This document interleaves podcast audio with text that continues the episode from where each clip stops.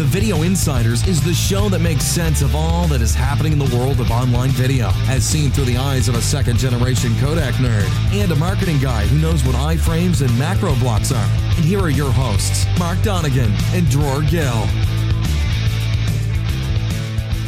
So, uh, welcome everyone to another episode of the Video Insiders. I'm Dror Gill, and with me, as always, my co host, Mark Donnigan. Hey, Mark, how are you doing today? Hey, Dror, as usual, I'm doing great. That's awesome. We are thousands of miles apart, but um, during the recording, we see each other a few centimeters apart. Connected via the internet. Imagine that. And, and this is a show about video streaming. Uh, which works uh, quite well during the podcast recording, and it's nice that we can see each other. And speaking about video insiders, today we have a true video insider. We are hosting Stef van der Ziel, who is the founder of Jet-Stream.com. Hello, Stef, and welcome to the podcast. Great to be here. Thank you.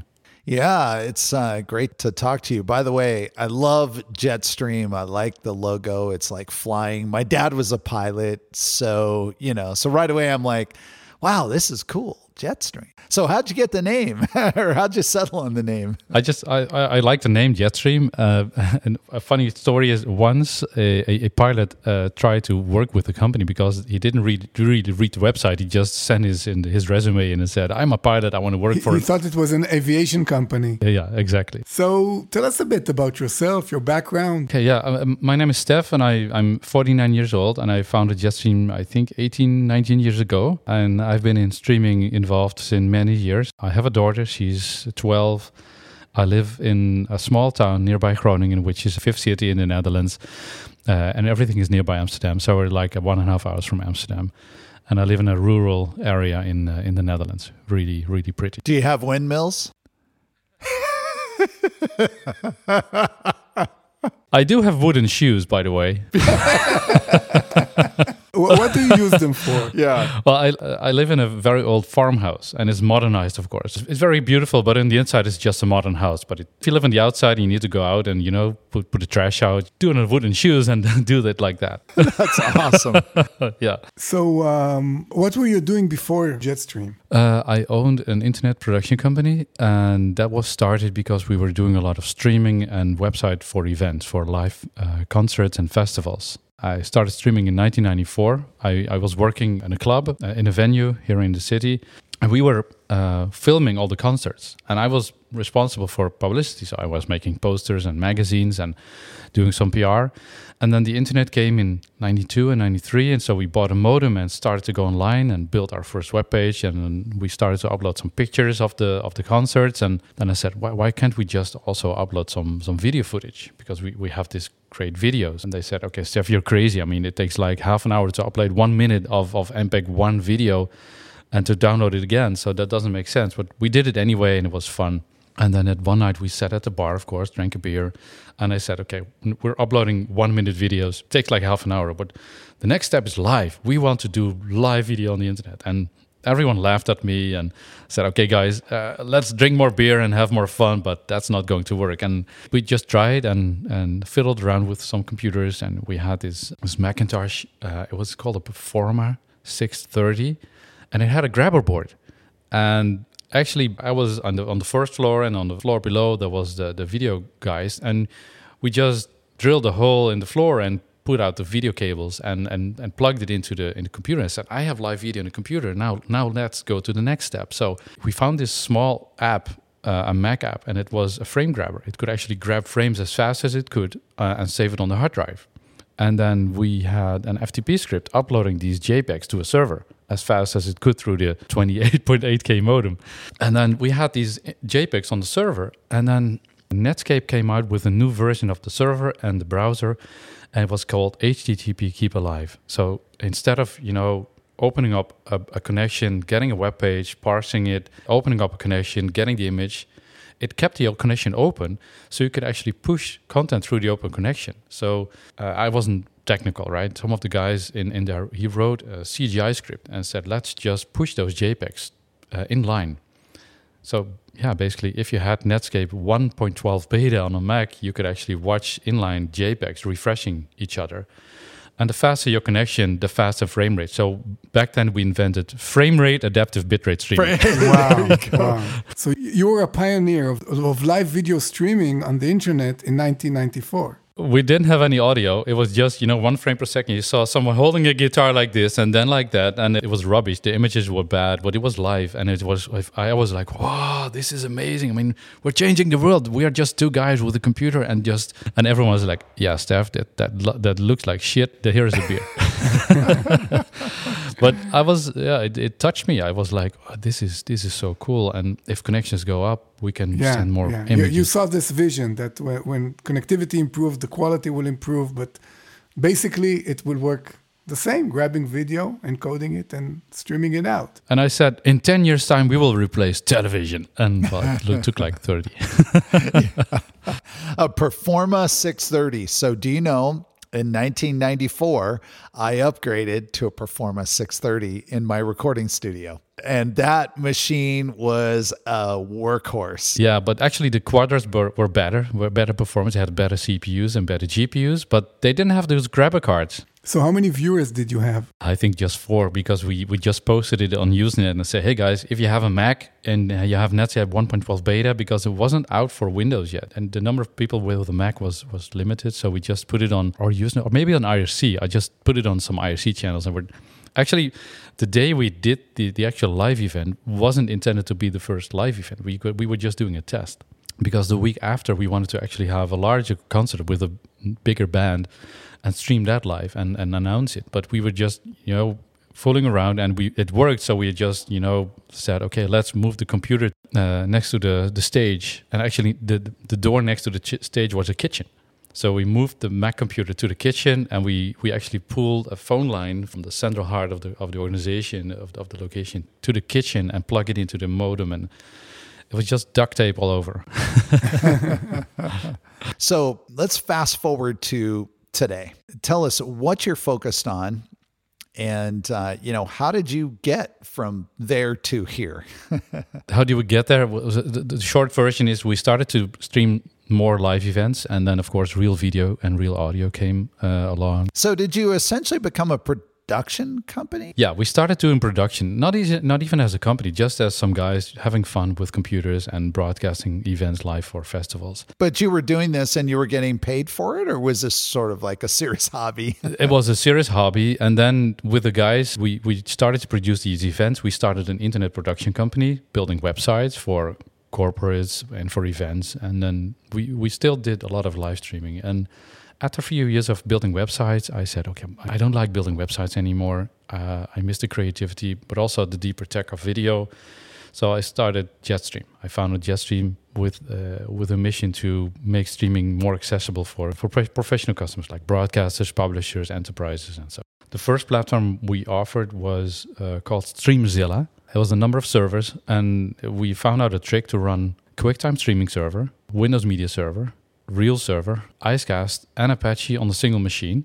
So we, we were very efficient in running all those services. And if you uploaded I, one of those streaming formats to the server, it had a shared root. You could stream it out through one of the services. So it had uh, like a unified streaming application. And we built a, a central analytics engine. So whatever format was being served out, you could get a central statistics engine to see how many viewers you had and uh, for what minutes people were watching those streams or videos. And uh, it was productized, so we had small, basic, and large part packages and started to sell it. And it was a great timing because uh, broadband just picked up. It was the uh, you know the beginning of broadband, so everyone with a website needed video. So we we were quickly getting a lot of traction, and people were starting to host their videos with us and doing live streams through our platform. So that was the first step, and then uh, because of our experience with uh, streaming and also with building some temporary CDNs, because you know, in, also in the late '90s, we actually broke down the internet here in the Netherlands because we were overloading the ISPs with servers on in the network. So we decentralized some servers, put multiple servers in multiple ISPs. It was too expensive to keep them running, so after the event, we just you know took away the servers um, but we built some basic CDNs uh, back then, and we were asked to help build larger CDNs for customers, also for uh, cable operators, and that's basically how Jet-Stream started. And I think in the first five years we grew like 1800 percent, which which was insane. And your customers were mainly local and in the Netherlands? Netherlands, but we also already reach out to customers outside of the Netherlands. So we had customers in most of Western European countries. And then we uh, decided to automate everything that we were doing manually. And I think in 2010 we released software, which we called Video Exchange. Uh, it's an orchestration platform to orchestrate servers, so origin servers, uh, edge servers, uh, multiple CDNs, orchestration which is what we call on orchestration in the infrastructure. But it's also orchestrating streaming workflows for customers. So setting up live streams, securing streams, uploading videos, generating URLs, getting statistics out. That, that, that's what we launched back then. We started to license this te- technology to telecom operators uh, directly or through vendors. But after a few years, we stopped this because we didn't like the way they could support their customers. They didn't have the experience or the knowledge, or they tried to steal the technology and use us to get a customer on board and then sell it and then run away with the customer. And we were like, okay, that that that's not our business. Uh, so we went full SaaS afterwards and kept building out the platform over and over. That's how the company started. And how, how do you differentiate yourself today? Because there's so many companies offering uh, cloud services, even the big cloud providers like you know Amazon, Microsoft are offering their own media services. Then you have the, the online video platforms and the encoding houses, and so many companies today competing. Uh, you know, some of them offer just encoders, some offer encoders and players. Um, some of them do the hosting, some of them even bring you content or ads. Um, really, a, a, a a, a, jungle out there of so many companies. And it's too crowded. Yeah. Yeah. You go to NAB or IBC, you see so many vendors, some of them local, some of them international. And everyone's marketing messages are the same. yeah, streaming, streaming out of the box, right? End to end, Netflix in a box. yeah, Netflix in a box or YouTube in a or whatever. So how how do you differentiate your your platform from the other offerings out there? Yeah, it's becoming very crowded in the industry, and everyone everyone is doing the same basically, and that's that's going to be uh, an, an, issue. And I think uh, there will be some consolidation. I think uh, uh we already see that people are also uh, companies are going down. You know, they're, they're they're going smaller because they cannot make up for the promises they had to their investors. Now, we are not an investor backed company. We just started with zero and started making our own money and started to grow and grow and grow. So, uh, I'm the owner of the company and we've made some money. And some years we make money, some other years we invest the money back into new features and into growth. Especially last year, we did a lot of deep investments ourselves. Um, one of the things we differentiate with is that we built our own cloud. It's, it's our own cloud infrastructure, it's Docker and Kubernetes based, but it doesn't use any virtualization and it's purely tuned for streaming. And it has a few benefits. First of all, if we had to buy capacity from clouds, it's rather expensive. And you still need quite some expertise to keep your application running on a third party cloud. So we've always been running our own infrastructure. So we also built our own new cloud, and it's a European streaming cloud, and it's extremely high performing. So it's it's cheaper to operate for us instead of outsourcing it to a third party cloud and the performance is, is, is stunning. It's it's I think it's loading 400 plus times faster than other clouds because we are built for streaming. You cannot host website or applications or anything else on our cloud. It's just built for live and on-demand streaming. And because we have our own infrastructure, we can also run all, all kinds of cool applications on top of that, which we could not just have run on other platforms, uh, either technically or from a business, commercial, or cost-based perspective. So we have all kinds of applications. Like we just launched an application called On Air and on air is a live encoder in your browser. It captures 4K quality video from your browser. It's not using WebRTC, but the proprietary stuff. But you don't have to install anything. It's just JavaScript. You, you, you go to the portal, it asks for your for your video and audio, and you can start streaming with a single click. And then in our cloud, we do the live transcoding, the caching, the hosting, the multi-CDN streaming. It's all automated. So the only thing you have to do is click and you're, you're on air, and, and you know everything starts. So it's the encoding, transcoding, hosting. And what protocols is that built on if it's not WebRTC? And what are the latencies? You know, that's hot right now is ultra low latency. So people hope it's hot. Everybody wants to talk about it. yeah, so. I want to talk about it, but in the end, people prefer quality instead of low latency. Um, for most use cases, low latency, low, really low latency is not that of an issue. Um, we have latency in 4K streaming from glass to glass at 12 seconds including transcoding and player caching, which is pretty fast. So uh, on air, what it does is you have what they call a canvas. So you can put the video on a canvas on your browser, and we capture it in the browser as video, and it's uploaded as blobs of data to our cloud over HTTP. And then we start transcoding it instantly to HLS, and then we cache it over multiple CDNs and then play it in the player. And when you say you built your own cloud, so literally you have a data center? No, we we we rent rack capacity in uh, in data centers, and those data centers are in Europe only, uh, multiple data centers, and we ha- have our own hardware and our own network within uh, those racks. So we have our own core network uh, our own servers, our own storage. So it's your hardware, and obviously it makes sense that that you're you're renting the power and the connectivity and the and the and the cooling. Yes. I mean that's basically what you're paying for in a data center, right? Exactly. Yeah. And that's that's a differentiator because virtually all video platforms out there just outsource to a third party cloud and hope that the stuff is running on there and they have to pay for it. But in the end, in the long term, it's cheaper to run your own infrastructure uh, and operate it our audience are very uh, interested in in codecs and you know so our usual question is you know what codecs are you supporting? And you know what are you seeing in terms of for example chrome now supports hevc which you know literally 2 months ago we you know we would have been saying oh you must be h264 and everybody's like yeah you know maybe a little vp9 but Actually, I heard a rumor that uh, Apple's M2 chips now include uh, AV1 uh, decoding as well.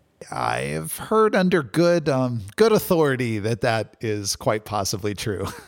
and that that's also very interesting. I, I you know, we had these codecs wars uh, like 10 years ago with Microsoft and Real and Apple. And, and fortunately, we had H.264. And I think for like 10 years, it's been stable. H.264, AAC, HLS, or Dash we now support 8K streaming from our platform. And of course, 8K streaming, um, 6K, and also 4K streaming would actually need better codecs than H.264. Our current platform is built to support H.264 video and AAC audio, either one channel, two channel, uh, 5.1, 7.1, or whatever audio mix you, you would have it in there. You can directly upload your media to our content roots, to our origins. So whatever content you encode yourself, we support and we stream it out you may need to have uh, a custom player to, to, to, you know to decode specific codecs, but we're very open and transparent. Uh, I mean, regular video platforms will transcode content for you. You cannot bypass the transcoding service, but with us you can. Our default transcoding service is uh, based on FFmpeg. So basically, everything that FFmpeg can decode and encode, we can do it as well. We just had a, a roadmap discussion, a, a, brainstorm this morning, and talked about uh, AV1, H.265, HDR video, uh, you know, Dolby Atmos audio. Basically, the web streaming vendors are all stuck to H.264, but we want to make the step to all these more advanced codecs. But you said you support today 4K and 8K. It seems to me like to get high quality, you're going to have to move beyond H.264. But today you're limited on H.264. So you must be streaming pretty high bit rates, I guess, or how does that work? Uh, I'm not sure. I, I, don't have the bit rates in my head, but I think uh, 4K streaming is between 20 and 30 megabits per second on average. But of course, we want to make the step to better codecs and, and reduce the bit rate uh, if, if we can. Yeah. But I think in the in the in, in the fundamentals of the cloud, uh, our own cloud, the fact that we can output 8K video at like 100 megabits per second without any buffering issues, um, that's showing the strength that the, the, the fundament of the cloud supports 8K streaming at those bit rates. I mean, there's hardly any customer who can receive that fast data, but at least we can put it out. I mean, if you if you upload 8K to an S3 bucket or to a generic cloud or CDN or video platform, it will not perform because it cannot just pump out the data. Yeah. So I have a I have a question. You know, it's uh, and and Dror and I have lived this. When you're building a transcoding service, when you're building a platform, wow, it, it, it's always just one more feature to add, one more codec to support. Yeah. And after you finish with all the legacy, then new protocols, you know, low latency and surround and all of that. And, and, then everybody's excited if you'll just add this one more, and then you add that, and then there's one more, and it literally is never ending. No, it's feature creep. Yeah. So um, my question is, you know, how how have you overcome that? Because clearly, like even the fact that it sounds like today your platform is is really supporting mainly or even exclusively H.264. So you've not chosen to support VP8, VP9, AV1, HEVC, VVC, LCEVC, you know, on and on and on. So there's a lot of questions that that we can unpack here and I think we should talk about it because, you know, many many many of our listeners whether they're working for a service or they're working in a platform or they're working for a technology vendor or no matter where they are in the ecosystem, struggle with trying to figure out, you know, how do I make these trade offs? At what point do I just say, no, sorry, we don't support that? And then at what point do we say, no, we really do need to support it? So, how do you juggle those decisions and walk us through, you know, some of the decisions, you know, I'd be really curious of where you had to maybe say, sorry, we're not going to support that, or where you said, yeah, we really do have to do the work. So, how do you think about it? Because it's super complex. Um, it is, and and you can totally lose all your money on building a transcoding firm that supports it all, right? Yes, bingo. Um, so, yeah. so we, we we we have a philosophy in the company, and we call this easy, smart, expert. Easy, smart, expert. Okay. It's not just for the transcoding; it's also for the hosting and the multi-CDN streaming and the player and the statistics. We apply this philosophy on every step in the process. Um, easy means that you should be able to drag and drop a video. It will be transcoded, and you don't have to worry about anything. You just get a video player and just go for it. So that's easy. I mean, we built it on our application. You can just log into the web browser, start a live stream with a single click, and everything is automated for you. You don't have to worry about installing OBS or Wirecast or RTMP or keyframes. It, it's all automated for you. And that means that it opens up all kinds of use cases for non technical people to do professional live streaming in 4K, like um, educators, teachers, e learning, uh, sports, uh, musicians, you know, that all the people who just want to start a live stream without worrying. It's like the Google Meet for 4K streaming. That's the simplicity. We do the same for video transcoding. So you drag and drop a video, and it automatically will be encoded to H.264 in multiple bit rates, and you get an adaptive stream in a video player. So we create multiple MPEG-4s. You get uh, real-time HLS uh, out of the system through multiple CDNs in a professional video player. So it's click and stream, click and play. That's easy. And then if you want to go smart, and every step of the process, so ingesting, transcoding, uploading, storing, multi-CDN, you can start tuning stuff in the platform. So if you don't like the standard transcoding profiles, you can actually enable or disable bit rates. Or for live streams, you can say, I prefer low latency, or I actually don't care about latency. I want a sports plus quality. That's how you could start tuning the stuff.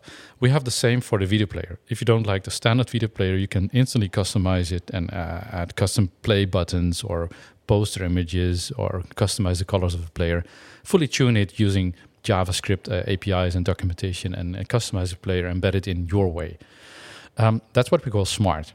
We have the easy level for statistics. We have a one page with all your real time data in there. But if you want to go deeper and do an analysis, we have a, a second, smarter analysis system. But then you have to, you know, start thinking about what you're doing.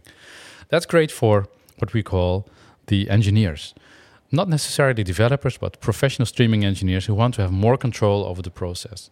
And then we have what we call the expert level. If you don't like our transcoding service, or you can do it cheaper or better, or you'd like to use uh, HEVC or uh, AV1, bypass our transcoding service, encode your stuff yourself and encrypt it or and upload it to our origins or with a single click you can add your own origin and host it yourself and you'll use our multi-CDN system. And if you don't like our basic uh, multi-CDN algorithm, you can actually override it and say, I want this file to be distributed through CloudFront, but this one through Amazon and this one through Akamai. You can fully manipulate the distribution. You can plug your own video player. And if you don't like our analytics, you can just get access to the data and API and draw the data out of it and build your own analytics uh, service. So this is uh, our philosophy. So to make it easy, we just filter away all the technology, just starts click and start streaming, and that's it. And if you want to do it smarter, you can tune around and fiddle around and customize it without having to have any developing experience. And then as an expert, you can build a workflow in a few minutes instead of building it in months on Azure or AWS or whatever you need, um, because then you really need to have experience building cloud infrastructure services and maintain it, and that's pretty expensive. And I think that's the way we really differentiate from other vendors because uh, video platforms try to make everything easy, but you don't have the control over the transcoding, the, the distribution, the player. It's a black box, and they, well, they force you into a specific workflow because otherwise they cannot scale it and support it. Uh, but that will limit you in some use cases, and with us you can go under the hood and go smart or expert. And our expert way give, I think, well, in 80% of the cases that you want to build a very advanced workflow, you can do this in a few minutes because you can start easy and then at every level go deeper and con- control it and fiddle around and build a workflow that would take months to build on uh, on a cloud. I think that's a really very interesting uh, philosophy that you're uh, presenting, and it not only makes things easy for the customer, it's also better for you because this actually solves the issue which which Mark uh, presented. Uh, you have some standard way of streaming that you've developed, and you have a basic set of features. You want more? Don't come and ask me for more. You can do it yourself. You can do it on the side, and then you can plug in back into my platform and enjoy all of the benefits that, that your service can give.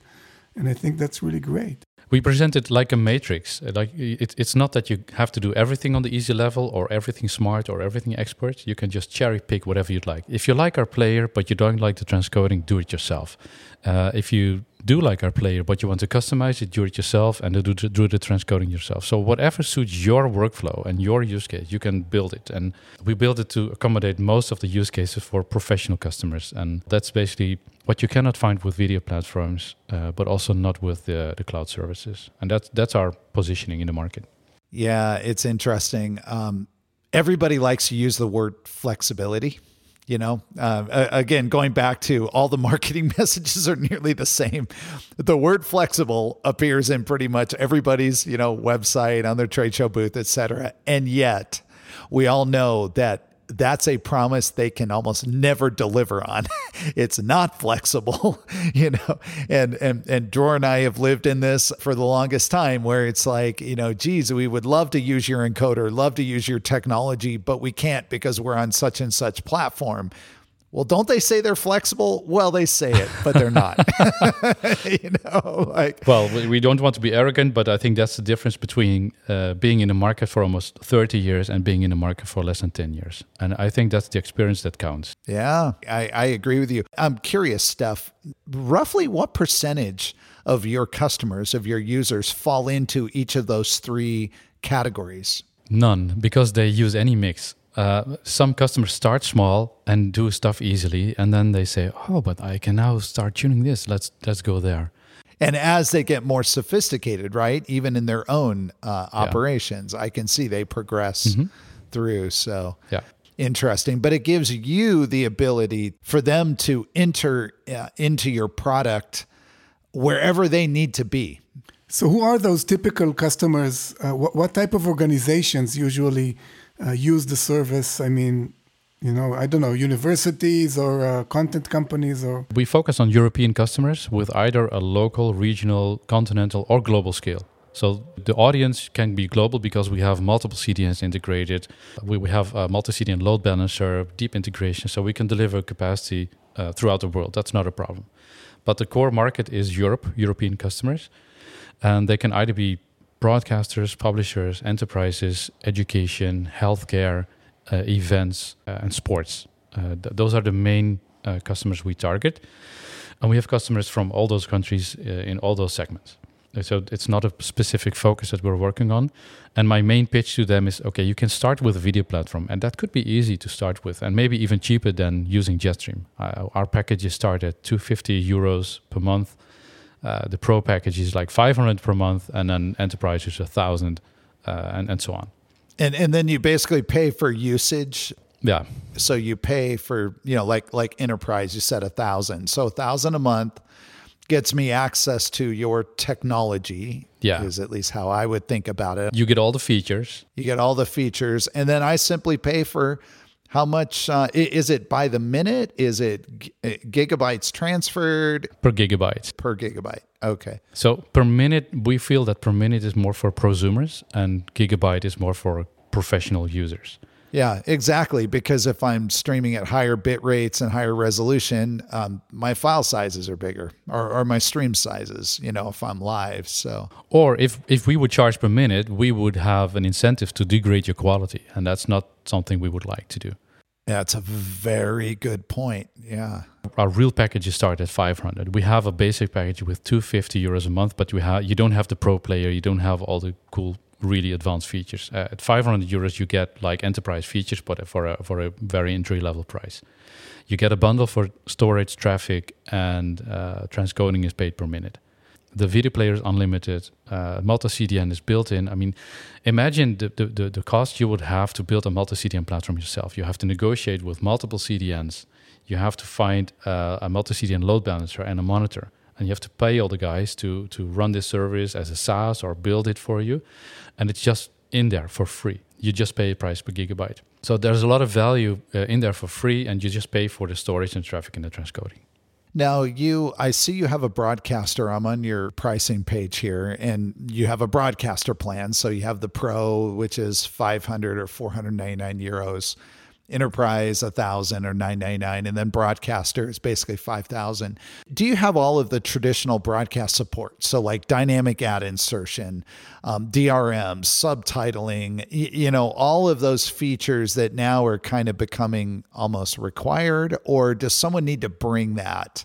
Like do you support that natively in the platform? Like dynamic ad insertion subtitling multiple language you know that's all in there. Uh, DRM is not standard part of it. We are going to add AES encryption as a default uh, feature. Right now, we have uh, URL signing and with with with anti-deep linking protection as as a default feature. And if you want DRM, you go to the expert level, and we will help you encrypt the files and get a license server. Sure, and you can go to one of the DRM providers and and get that added, right? Yeah, yeah. So in, in security, we have easy, and we had in, in the easy level, you have password protection and geofencing. And for smart, we have URL signing. You can individually log every video and uh, live stream in real time.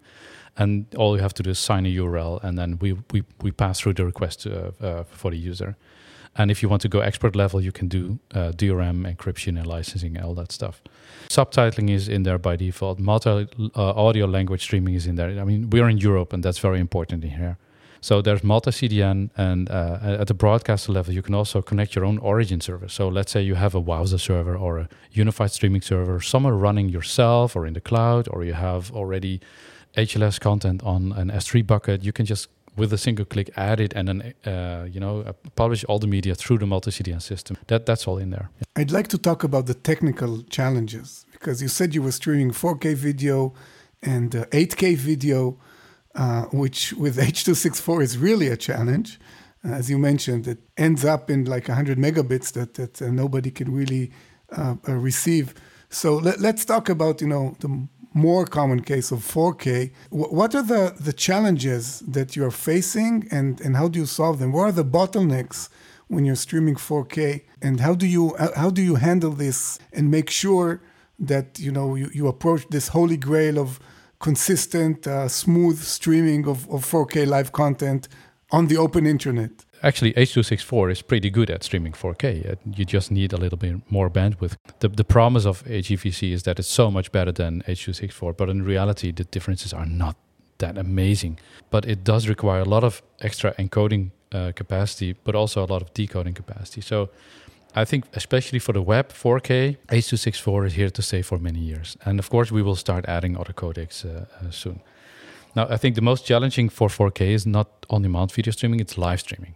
And the first challenge is to get the stream into the platform, uh, to get it out of the encoder uh, into the platform, because you know we call this uh, shit in shit out. If the stream doesn't get into the platform, everyone ha- will have a lousy uh, experience. Yeah, giggle, garbage in, garbage out. Yeah, and if if streams get in uh, and you have some jitter or some issues, uh, when you start transmuxing it to into HLS, it can get far worse because you're missing keyframes or so small jitters can result in, in extremely bad experiences. So first of all, to get 4K in, the, the core network has to be fast. So we, we're running on a European uh, fiber ring network that has great connectivity throughout Europe, so that anyone who can who wants to send in a 4K stream to our origin service has a good connection. Then, of course, those servers have to be able to perform to get those streams in, and then, of course, if we need to transcode it, our transcoders have to be able to to do 4K transcoding. We took uh, like a year to optimize our transcoding uh, service for live streaming. The on-air application to start streaming live straight from your browser uses that transcoding engine, and to make sure that it works for 4K is uh, it's it's pretty hard. Actually, the, the on-air application itself to, to capture 4K from the browser is also a challenge to, to capture real 4K quality from a browser. And it, it's encoded in the browser, or are you capturing it already encoded from the hardware encoder on, on the user's uh, platform? Depends on the user's device, of course. Uh, the, most browsers can use hardware uh, encoding, so that's a benefit. So, uh, but of course, you need a decent laptop or a decent computer to do 4K streaming uh, in the first place. If you use an old MacBook Air with an Intel CPU, it will not work. But if you use the M1, easy, just less than seven or 10% load you just get the 4k stream out. Yeah because it's a it's a serious video video machine there.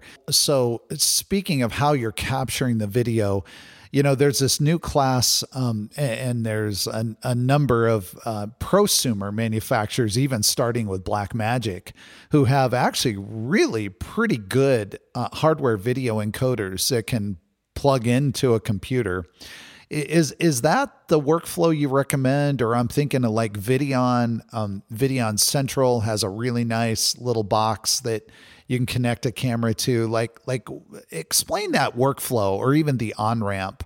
What do you recommend when people come to you and well uh, we recommend to use on air if they have no technical experience because it's just a single click and you have streaming and you don't have to worry about anything but they have to get a camera though connected so i'm just trying to uh, to your laptop yeah just to connect the camera to your laptop. So, like literally just a webcam? You can use the built in camera, which is bad.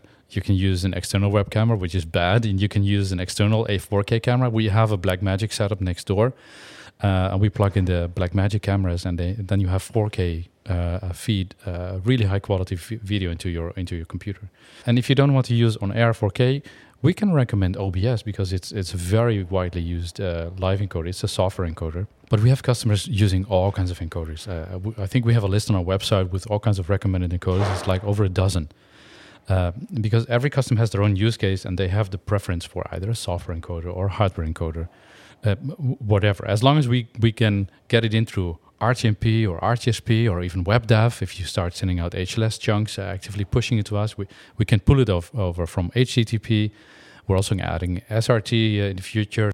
Uh, currently, most of our customers use WebDAV to push the HLS chunks and, uh, and the manifest to our platform themselves. That's that's very stable. And we, we mentioned hardware encoding before. Uh, do you use any hardware encoding on your servers for transcoding, or is that all software only? No, not yet we uh, we do all everything in software. That's the benefit of having our cloud. We have a lot of CPU power in there, so we can use software encoders uh, and, and, decoders. But we are doing some tests. I'm, I'm, I'm I don't know the brand, but we are we were testing some hardware uh, encoders and decoders, which are uh, NVMe based. Uh, Sounds familiar, Mark. yeah.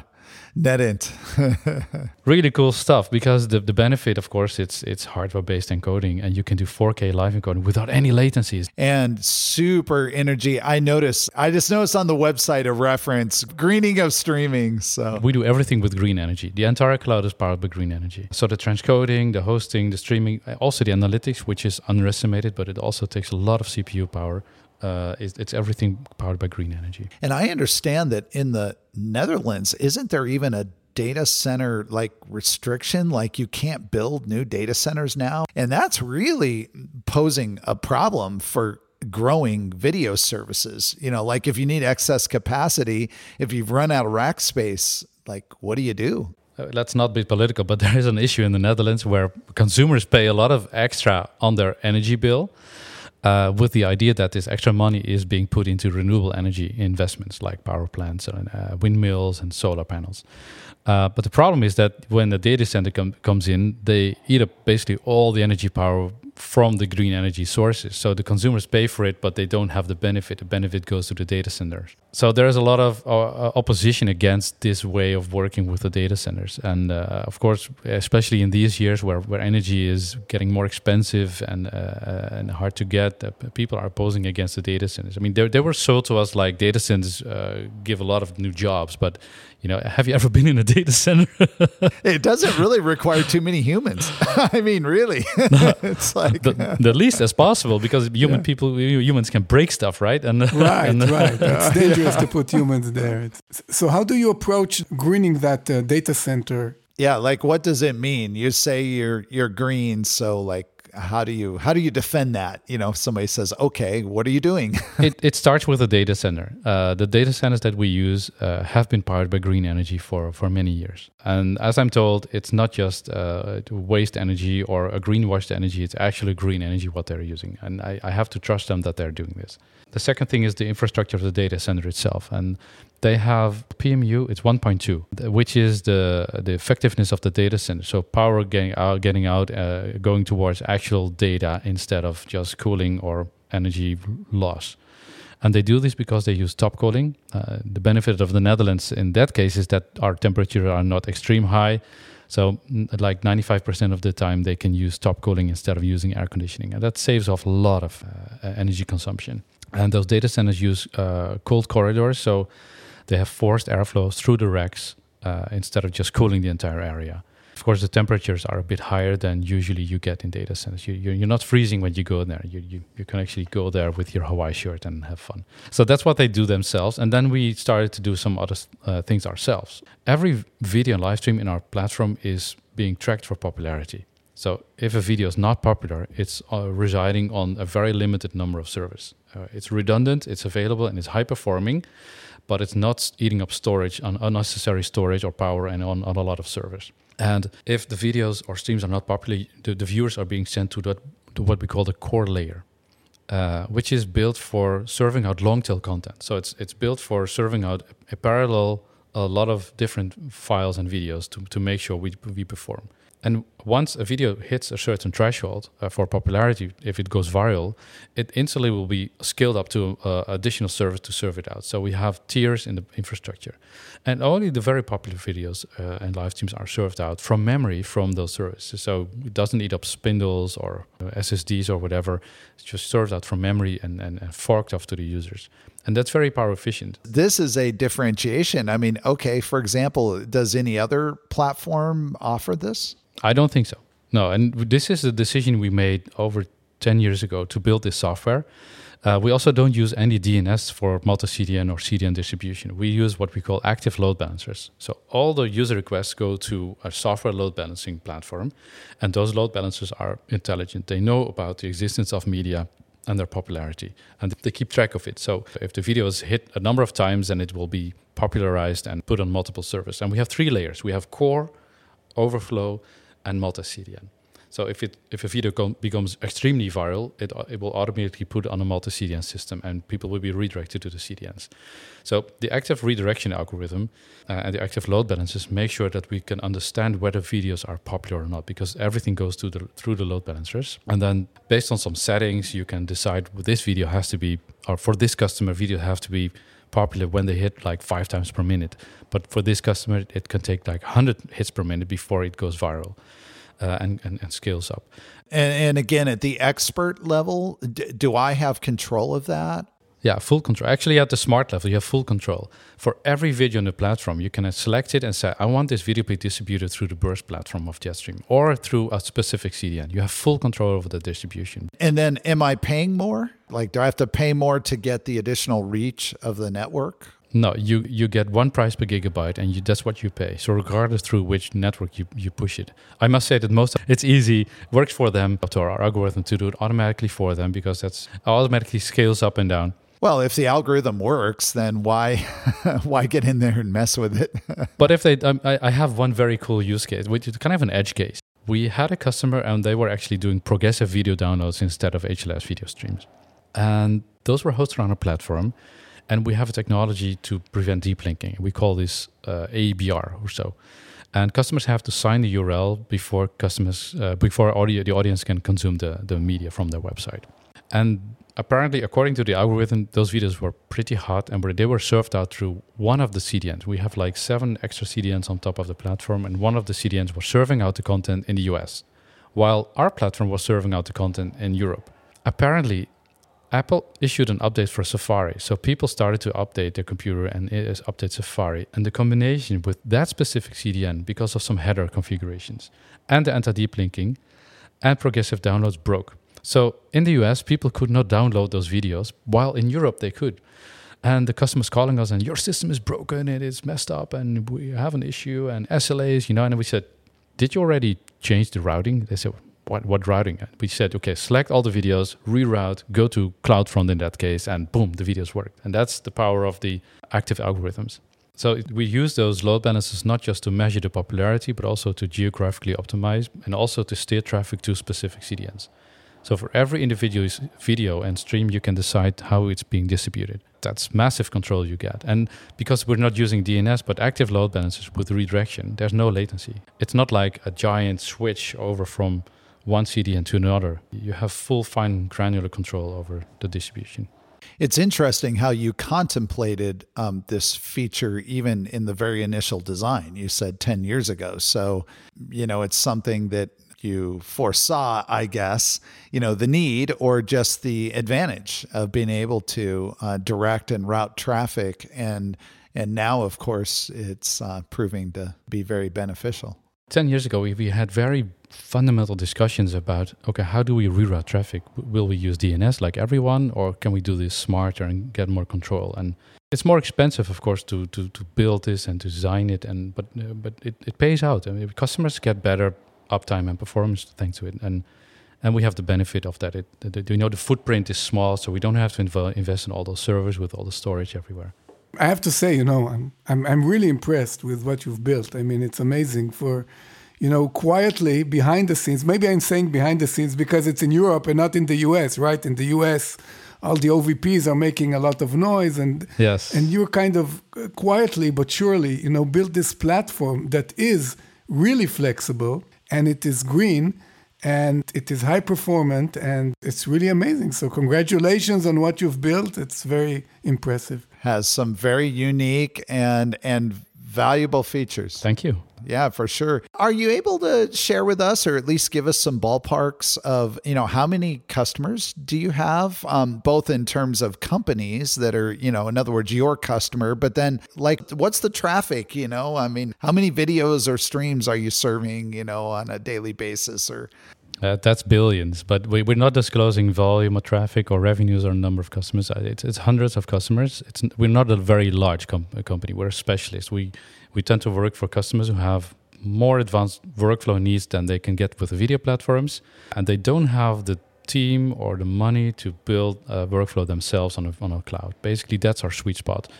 And it's accurate what you've been saying. We have been lurking in the background, building all the stuff over the years, building these cases with customers. And uh, finally, last year we said, okay, now we are ready to present ourselves b- between the, the, other guys in the market. Because as you were saying in the beginning, it's be- becoming crowded in our industry. A lot of new vendors and a lot of companies have very large investments to, to really scale up and, and get them. But in reality, most of them are not profitable at all and have no sight of profitability at all. And that's that's some that's a concern, of course.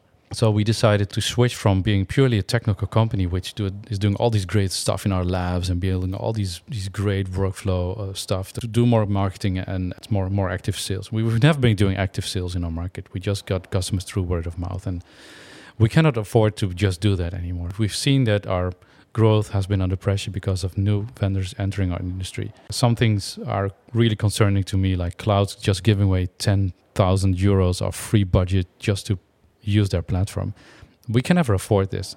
And I think that's just breaking up the industry, and that's not that's not good competition. That's just buying market and destroying everyone else's market share.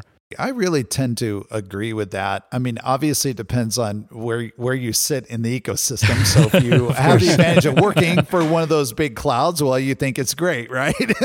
Everybody should be giving away But I really tend to agree. You know, I I have an observation, uh, and uh, you know, Dror, I think you've been there right next to me in a few of these cases where it's almost like uh, a combination of of uh, I'll even call it unreasonable demands. You know, that can be pricing expectations or performance expectations, but not backed up with the willingness to pay.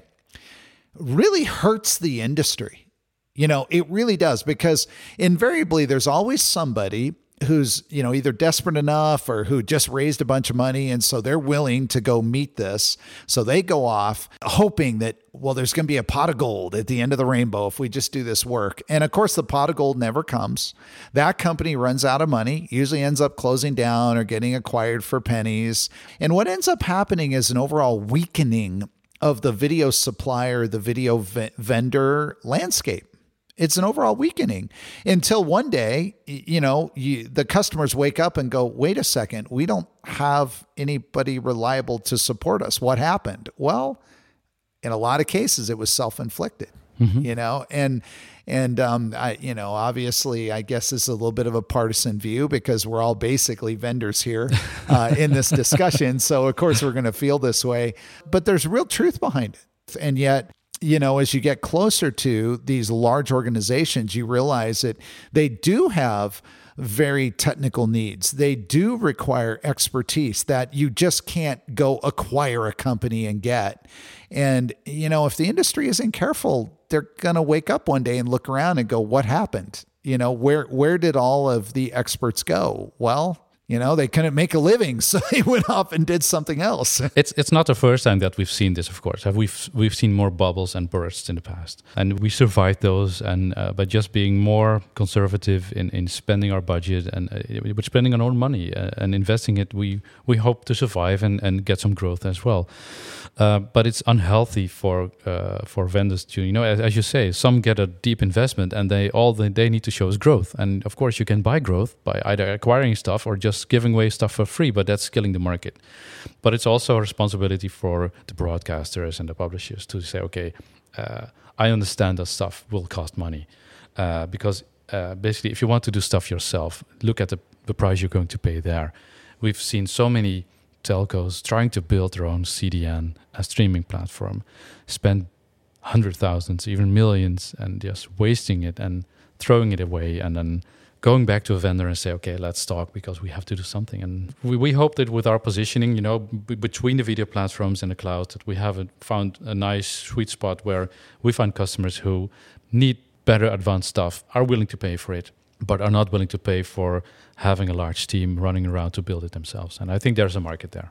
Yeah, you know, it really does resonate with me because there is this portion of the market. So, you know, the the, the market is amazingly diverse. Um, and as much as one would assume that a large publisher, you know, that may literally, you know, have multiple hundreds of millions of dollars of revenue or even billions, you know, of, of euros or dollars, depending what part of the world they're in one would assume, oh, surely, you know, they've got then an equally large engineering team and they don't need.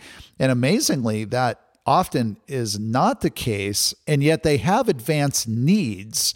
So um, they clearly can't just take an off the shelf kind of a black box solution and just, you know, push go and, you know, they're done with it. But at the same time, so they need somebody who can bring the flexibility, but they don't have the desire. They don't want to go build the engineering team, or their engineering team is busy doing other things that are more core, you know. And so there is this very interesting opportunity where I can absolutely see where someone like yourself, you know, can come to market with this whole approach. I love this, you know, the the easy to expert.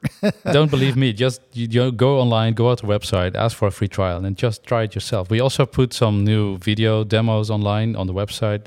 But I, I, think another great thing to differentiate is not just the green or the workflow automation or the performance is is uh, a GDPR compliancy. That's also something we don't see with any other vendor and we happen to be a European company, one of the few actually actually in this in this industry with our own European cloud. And actually, last week we pushed out the latest cloud service from a third party, which was the video transcoding service. We actually were running it on AWS, and we kicked it out because we built our own, which means that everything you do on our platform is inside Europe without any reach or non-European uh, vendors. It's it's European only, and that's something that's getting more attention because GDPR is the European privacy law And if you look at the law, it says you have to be really careful with sharing data outside of the European Uni- uh, Union zone. And in the past, people interpreted this like, okay, I can use AWS, but as long as there is European vendor in between, there's no problem.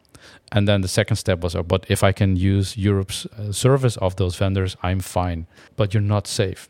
And I'm, I'm not saying that there is a bad intent from those cloud services, not at all. They just want to offer professional service. But they happen to be owned by US companies and they are under US law, and that law demands access to any of that data. And some of the responses we get from broadcast is like, yeah, but I don't care about the data. It's, I mean, my money is made from data, so I don't care about the privacy of my audience. But then my response is, well, you should because it's a law, first of all. But then again, what about your PR? What about uh, the, the, the bad publicity you can get by, by sharing data with third parties? But if you don't care about that, care about your own data. Because if you're a broadcaster or a publisher or whatever public institution, and your audience data is hosted on some third party cloud, and probably not just on one, but if you use a video platform, just check how many trackers there are. The, the video player is hosted on Azure, the streams are on CloudFront. The analytics service is on Google and uh, data, and there's maybe third-party vendors doing some uh, some some stuff as well. So probably your data is on four or five or six locations. Who's getting access to the data and what's in that data? Because uh, let's take, take take a case. You're a broadcaster your audience is in that data. Your most popular titles is in the data. Your entire programming is in the data. Your advertisers is in the data. So any competitor who has, has access to that data has access to your core business data, which you want to protect and keep it to yourself all the time. And if you cannot protect it and keep it to yourself, then at least make sure it stays within the European Union and doesn't leak out. And we're, we're seeing more traction, especially with uh, public institutions, healthcare, education, but also insurance companies, banks, and they're all getting a little bit worried about okay, who's having access to my data, and that's something that we actually actively want to protect. Yeah, that's a very good point. Well, we love discovering um, innovative companies that are sort of flying under the radar a little bit, and yet are doing, um, you know, doing some some very um, uh, significant things in streaming and video. And so, it appears that um, we have uncovered yet another one, and that being Jet-Stream. So yes, awesome. So uh, thank you, Stef, for this uh, really interesting uh, episode. Thanks for joining us on the Video Insiders today. Glad to be here. Thank you very much. Thank you for listening to the Video Insiders podcast. This podcast is sponsored by Beamr Imaging. The views expressed by guests are their own, and their appearance on the program does not imply an endorsement of them or any entity that they represent.